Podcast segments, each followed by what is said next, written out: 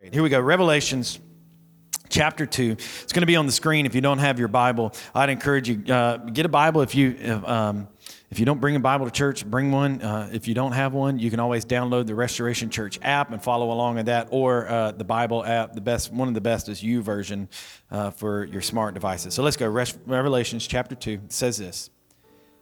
I'm going to teach a little bit so just bear with me. I'm going to teach and then we'll get into uh, we'll get into, I'll preach a little bit, but let's let's there's some stuff you need to see here. Revelations chapter two, to the angel of the church of Ephesus, write. So this is the apostle John. He's writing to the church in Ephesus, and he says, "Write to the angel." I want you to understand this is not like a heavenly being. When he says "write to the angel," this word "angel" literally means messenger. So all theologians really agree that when he's saying write to the angel, he's saying write to the messenger or write to the pastor. Write to the pastor, write to the person that isn't going to be responsible for taking this letter and reading it to the congregation.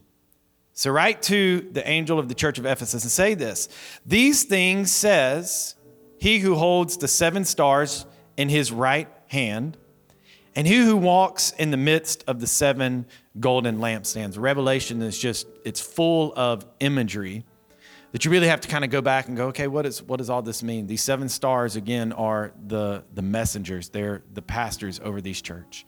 So he says, say to the pastors of these churches, and the lampstands represent the churches. So he says, He who walks in the midst of the seven golden lampstands. God's presence is with us, and we know that. Verse 2, he says, He begins to speak to the church. He says, I know your works, I know your labor, you're patient, and that you cannot bear with those who are evil. And you have tested those who say they are apostles and are not, and have found them liars. And you have persevered and have patience and had labored for my name's sake and have not become weary. But watch what he says, nevertheless. Come on, somebody say, nevertheless. Nevertheless. nevertheless. These are Jesus' words. He's speaking. Red letters. If you got a Bible, they're red letters. This is Jesus speaking.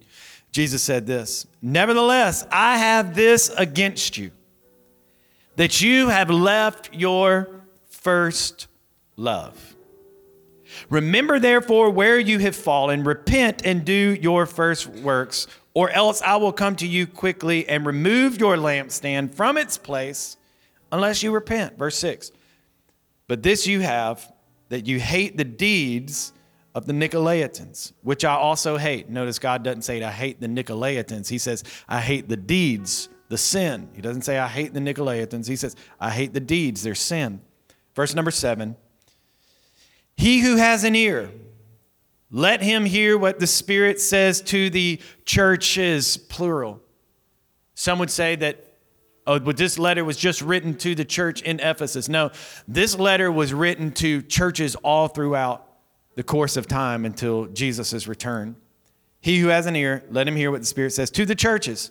To him who overcomes, I will give to eat from the tree of life in the midst of the garden of paradise. Let me just read this one more time. Verse number four Nevertheless, I have this against you that you have left your first love. Let's pray. Heavenly Father, open every heart, open every mind, open every ear to receive of your word. Change and challenge us tonight. In Jesus' name we pray. Come on, if you'll believe and receive that, why don't you say amen? Amen, and amen. Let me teach just a little bit. Let me teach, and I'm gonna get, I'm gonna, I'll preach a little bit, I promise. So John who writes this is the same John that writes the Gospel of John. He's the book, the writer of the book of Revelations. And when John writes the book of Revelation, he's been banished to the island of Patmos because they've tried to kill John multiple times. At this point, he is the last remaining disciple that is alive. All the other disciples at this point have been martyred. All the other disciples uh, gave their lives for this faith. They walked with Jesus, they lived with Jesus, they believed his words, everything that they hung on it, and they said, Okay, Jesus, we're committed to building the church. And now here John is they actually tried to kill John by boiling him in hot oil. And so they take John and they and they try to boil him in hot oil, and John will not die. So they would tried every way to kill him. You know, let's just take him, let's just banish him to the island of Patmos. And so they take him and they banish him to this island, and this is where John receives this revelation from Jesus. This book was written uh, in about 95 AD. And what I think is interesting is that as we begin this book of Revelation, which is a book really of future things, of things to come, some that I believe have already taken place, some of which I believe that we are actually living in now.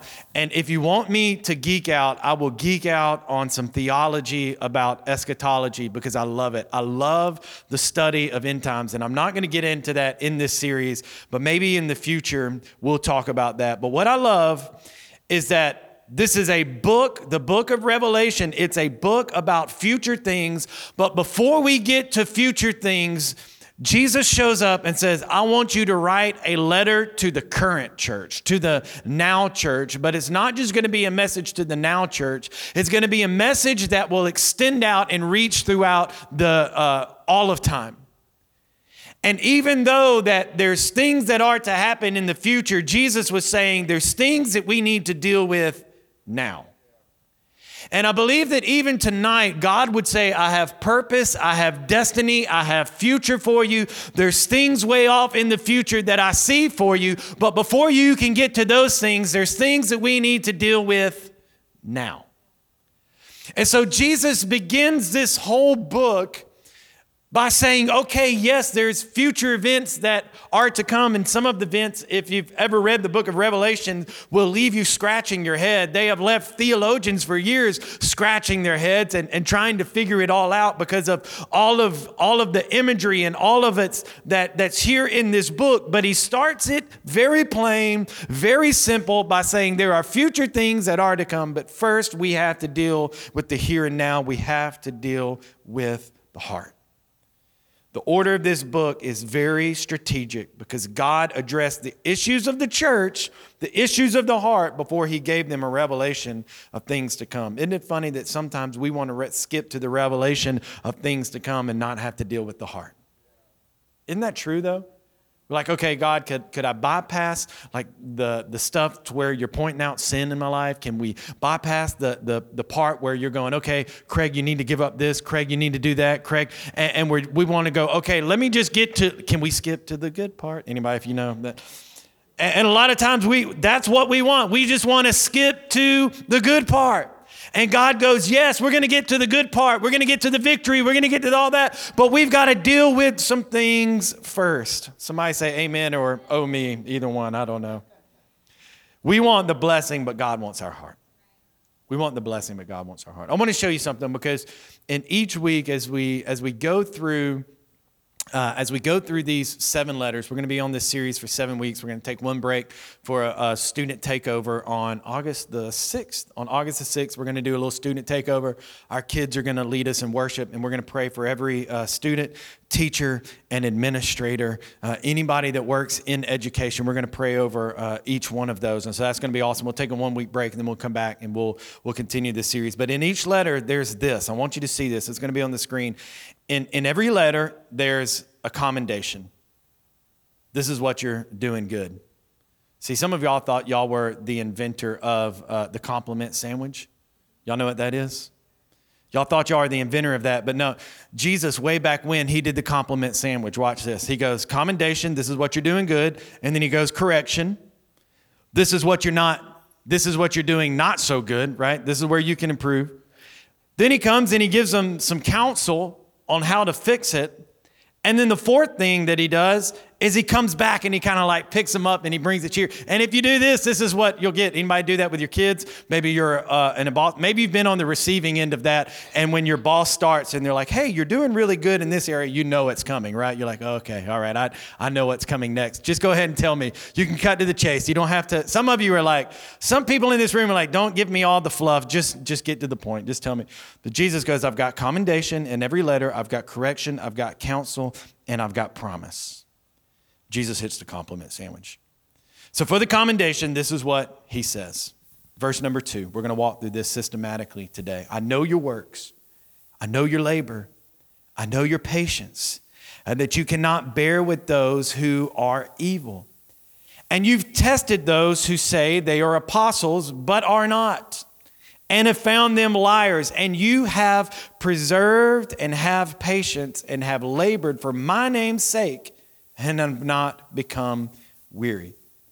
Jesus says, Hey, look, you're, you're doing some good, good things. The works I would equate to this. He said, Look, you've been consistent, you've been faithful, you've continued to work, you've continued to labor, you didn't give up. In the face of persecution, you didn't stop going. You, you kept giving to the church, you kept praying, you kept fasting, you kept reading, you, you took a stand for righteousness, you labored, you worked for God. I would say it's this works look like this works are the personal spiritual practices and then you've got labor, which looks like building the church.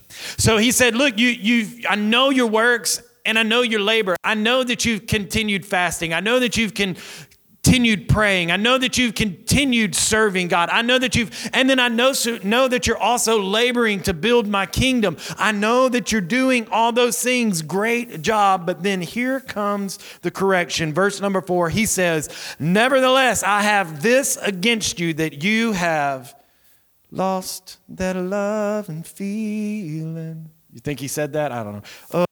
That love and feeling. Come on, y'all are uptight. You lost that love and oh yeah. See, we got a few people. Now it's gone, gone. Okay, all right. Y'all are. It is uh, cold in this First Presbyterian Church tonight. That's all right. You lost that loving feeling. He said, Nevertheless, I have this against you that you lost your first love. Because watch me now. You can do all the right things. You can say all the right things. You can have the bumper sticker on your car. You can bring the Bible to, like, you can do all the things. You continue to live in righteousness, hate sin, take a stand, all of this. But we can somehow lose our first love. We can show up to church faithfully every Sunday night. You can even crack this Bible open, but there becomes a point where this can become out of ritual and religion rather than relationship.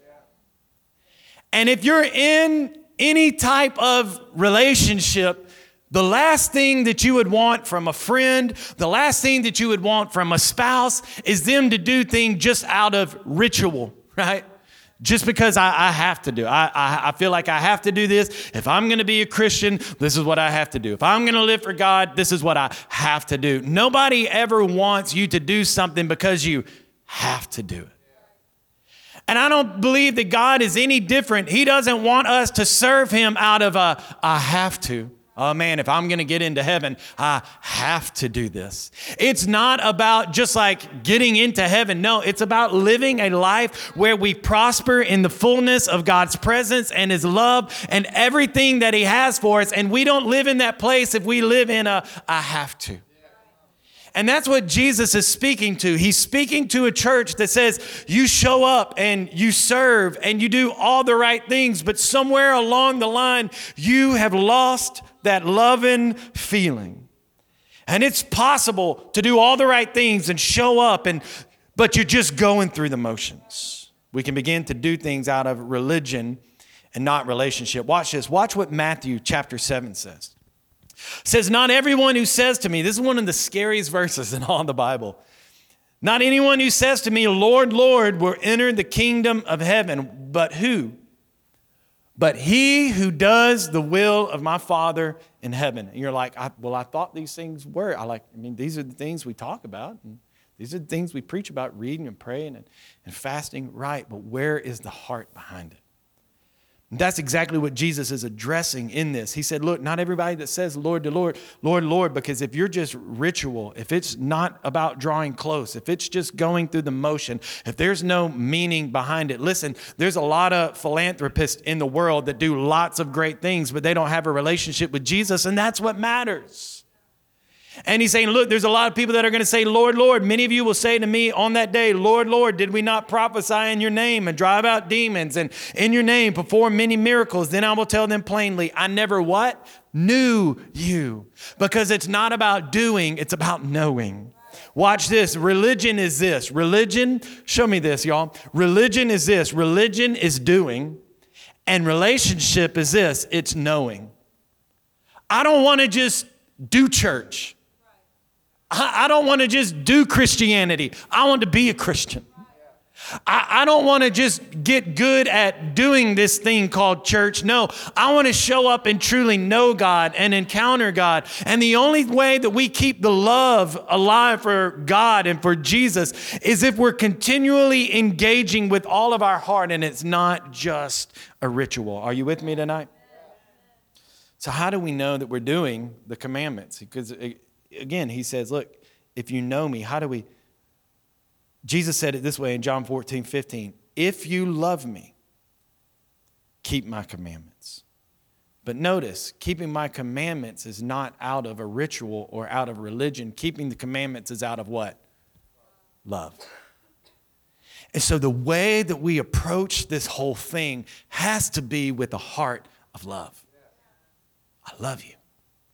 God, because I love you, because you died on the cross for me, because you took the nails, because you took the stripes on your back, because you took my place, because I don't have to spend an eternity in hell, because I don't have to spend uh, an eternity without God, separated. Jesus, because you did that, because you love me, I want to obey your commands. Out of a love, it's our first love.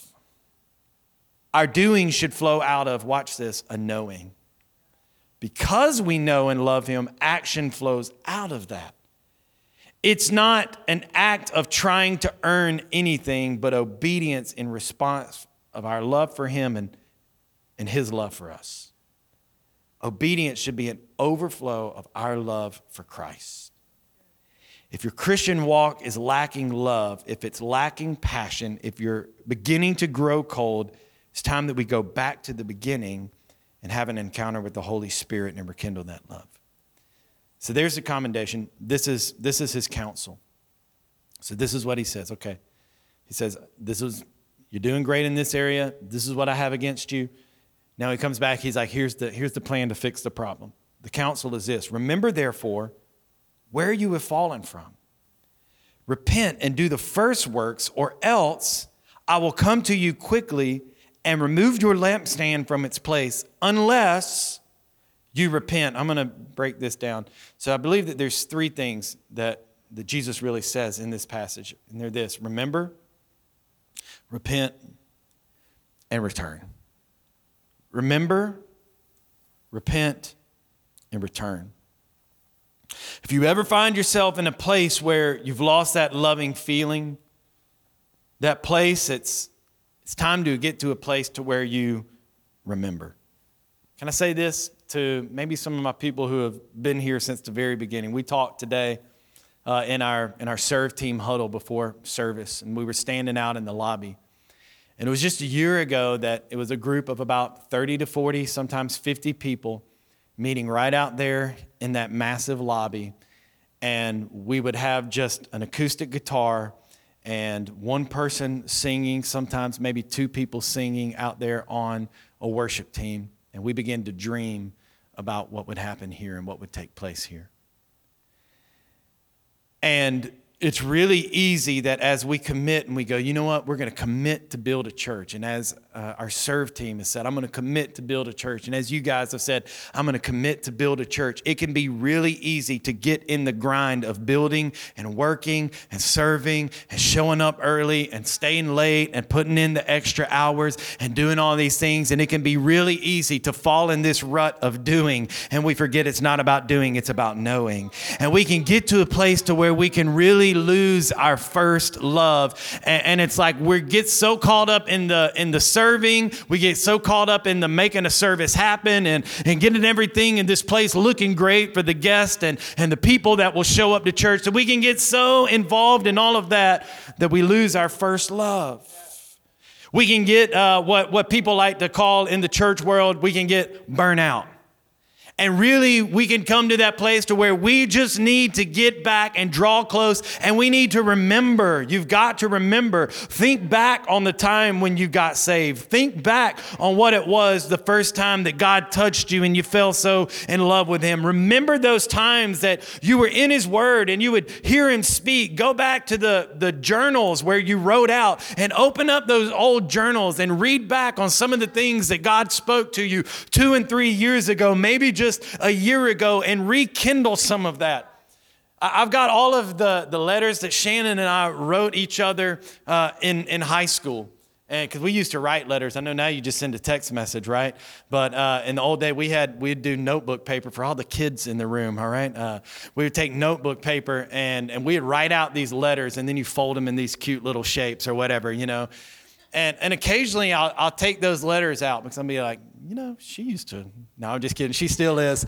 Uh, but occasionally you just bring out those letters and, and, and you read those letters because you just, you remember. And it's the same way that we encountered God and we encountered His presence for the first. Sometimes you need to just close your eyes and go back to that moment and remember God when you when you t- and, and if you're in this place tonight, and I would say this, maybe you haven't had that moment yet. Maybe tonight is that night. And if you get two and three years down the road and you've lost that loving feeling, then you need to come back to tonight. Because in the end, we're going to open up the altar for a time just of, of worship and prayer and, and, repentance. Because the first thing is this it's remember. So some of you are going to come to the altar and you're going to remember and you're going to look back and you're going to go, you know what? Yes, God, I remember how you touched me. But this is what I love. Let's go to 1 Corinthians. Look what Jesus said. Jesus said this in 1 Corinthians. This is when he's uh, instituting communion. He says this Take eat. This is my body, which is broken for you. What do you do? Do this in what? Remembrance of me. And then in verse 25, he goes on to say, In the same manner, he also took the cup after supper, saying, This is my new covenant in my blood. This do as often as you drink it in what? In remembrance of me. Sometimes that's the importance of communion is that it is an act of remembering. That as we take the bread and as we take the cup, we're looking back and we're remembering and we're going, Thank you, Jesus. It keeps us in a place of thankfulness. It keeps us in a place of gratefulness. That's why once a month, on the first Sunday night of every month, we're going to take communion. Why? Because it, it causes us to look back and remember how good our God is. We have to remember. So if you're taking notes, the first one is remember. Secondly, is this we repent. Repent simply means this to change your mind. Maybe you've allowed yourself to get bitter. You've gotten hurt by someone, or the church has hurt you, and you've allowed offense to cause you to lose your love for Christ. I'll say this, and this is true about our relationship with God or any relationship, is that offense is a love killer. When you take on offense, it's, it's a love killer. We will get offended over anything and everything. There's a spirit of offense in our world today. And it's so easy. You get offended by just something somebody posts on Facebook. They don't ever even know that you're mad at them, but you're mad at them because of something they posted on Facebook. And you're like, how could they do that and post that or say that or believe that and then you're like, because we're on opposite ends of belief, I don't like that person. I've got an offense. And then you see him out, and when you see him out, things are all awkward. Why? Because you're offended for no reason. Offense is a love killer. That part was free, it wasn't in my notes. So and so didn't talk to me last week. Pastor Craig is always talking about giving. They schedule me to serve too much. So and so said that we were going to do this and we didn't do it, et cetera, et cetera, et cetera. Offense is a love killer. Then we take on that offense. How do we get out of a spirit of offense? We repent, we change our mind, we change our outlook. Instead of going, that person is bad because of blah, blah, blah, we go, you know what? That person is, and they're just a person. I'm not perfect. There, we begin to change our mind on things. You, you left the church because you were mad or what. You know what? I'm sure they didn't. I'm sure their intentions were right. I'm sure their heart. We begin to change our mind on things because the Bible says that we need to repent. Maybe there's some things that you've allowed in your life over time that have been a love killer. Maybe there's some things in your heart that you've allowed and it is it has squelched out your love and you need to change your mind about the sin, about the addiction, about the lifestyle, about whatever it is that you've let in your life. You need to change your mind about it and repent and turn back to God.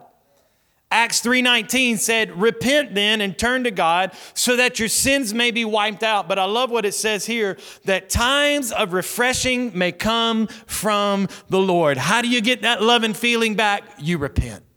You change your mind. That's not a popular word in church today, I know, but we've got to repent. And then finally we return. Returning is this. Returning is getting back to the things that you did when you first got saved. And I would, I would classify it as this. I'm going to ask that the band comes back, and I, I'll classify it as this.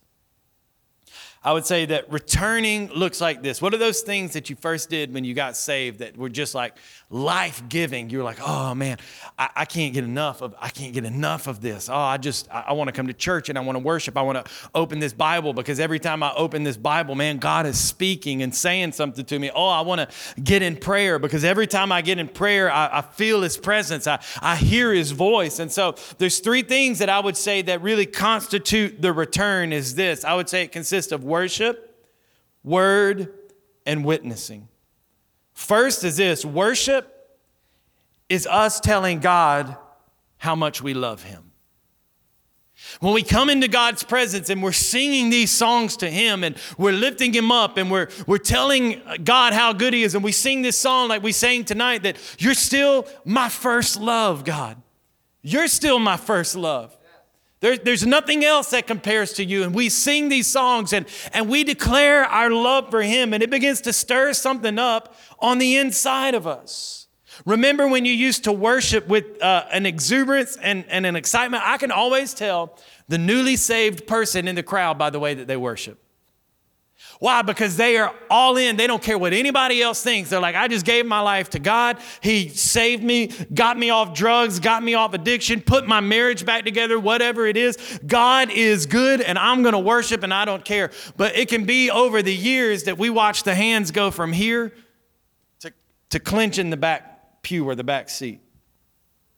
You're kind of like, I ain't worshiping. It's going to have to be my song. How many of you saw our Instagram post yesterday of the dude worshiping? He said, when the worship singer, uh, just go, go watch it. It's funny.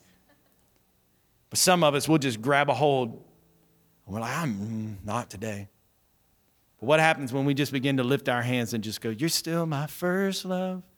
You're still my only one. You're still my first love. You're still my only. And we just begin to worship. There's something that happens. There's a, there's a change that, that happens. It's, it's us telling God how much we love Him. Worship is this worship is, is intimacy with God, it's drawing close to God, it's telling Him how good He is. And it's no difference than, than in any relationship. Let me, let me speak to a, a marriage relationship. Marriage relationships take intimacy, and before the guys get all excited and start amening, intimacy looks a lot different in a, in a lot of different contexts, in a lot of different ways. It's not just physical intimacy, but in a relationship around that two year mark, that newness can kind of fade away. Honeymoon phase kind of fades away. Because there becomes an intimacy issue. But it's not just the physical, it's, it's emotional. It happens in deep conversations. It happens in sweet text messages that are sent. It happens in quality time that is spent together. It happens in an embrace that isn't tied to an expectation. And it fosters this intimacy in our natural marriage relationships. And it's a gift that God gave to us. But it's no different that as we'll draw, draw, close to God in worship, that it's intimacy with God. God, I love you. God, I thank you. And God, draw, the Bible said that if we would draw close to Him, He would draw close to us. So we draw close. Third is, or second is this. So number one is worship. Number two is this word. And word is this. So, worship is us telling God how much we love Him. Word is God telling us how much He loves us. When you open up this Bible, He begins to speak to us. The more He speaks, the more it sparks that love of our relationship. Some people will say, you know what? I've read this book cover to cover. I'm, I'm good. I've read this, so many of these stories, time and time and time again. But every time I read this Bible, God speaks to me. If I told you tonight, if I said, you know, we're going to make your favorite meal, we're going to make filet and we're going to have lobster on the side and it's your favorite meal, y'all wouldn't be like, nah, I'm good. I'm all right. No, you'd be like, let's do it because it's my favorite meal. But then why, when God is trying to serve us up what our spirit and our heart needs, we're like, ah, I read it before, heard that before, heard that message before. Ah, uh, yep, no, I'm good. I've been to church. Uh, it's, it's this series. I probably already know what he's going to say. But guess what? We serve a God that can speak to you right where you are. And it doesn't matter how many times you've read this book, you need this book because it's God telling the church how much He loves us. Stand on your feet, and I'm going to close. And the third one is this it's witness. Witness. Witness is simply this it's us declaring our love for God to others. How do we rekindle that first love? Do you remember when you gave your life to Jesus? You told everybody. People would be like, something's different about you. You came into work with a with a crazy little grin smile on your face. What happened? I got to tell you what happened at church yesterday. I've been carrying burden, I've been carrying depression, I've been carrying whatever, and God touched me and I'm free. And Jesus, you got to come to church with me next week. And when God really begins to do something in your life, you begin to tell other people about it. And when the Bible says return, I believe that there's three things that we can do to return, and that's worship, get in His Word, and begin to tell other people. Because what happens is when you watch other people's lives get changed because of the testimony that's coming out of your life, that's real impact. You, you can't when you walk away from a conversation and somebody's like, I'm coming to church with you on Sunday, or I'm giving, or can you pray with me, or whatever, you walk away on cloud nine feeling closer to Jesus, full of his love. Why? Because you're drawing close, you're returning to the first love. So we remember, we repent, and we return. So that's the way I want to I want to close out this service. And I think we all can fall in one of those categories. And we're going to open this altar. We're going to sing this song, First Love. But I want to close. I'm just going to invite everybody to the altar. And the church in Ephesus was a church that had lost its first love. It was going through the motions, still reading, still praying, still fasting, still doing all the works. It was laboring, it was helping build the kingdom, it was taking care of orphans and widows, and it was playing the role of the church. But it had lost its first love. And watch this, because this is remember, therefore, where you have fallen, repent and do the first works. Because watch this. Or else I will come to you quickly and remove you from your lampstand and from its place. He said, if you've lost your first love, you've lost your effectiveness. If you're not serving God with passion and with the fire and with all of your heart and with love, you've lost your effectiveness. And if you've lost your effectiveness, there's really no need for you because a, a lamp is placed on a lampstand to give light.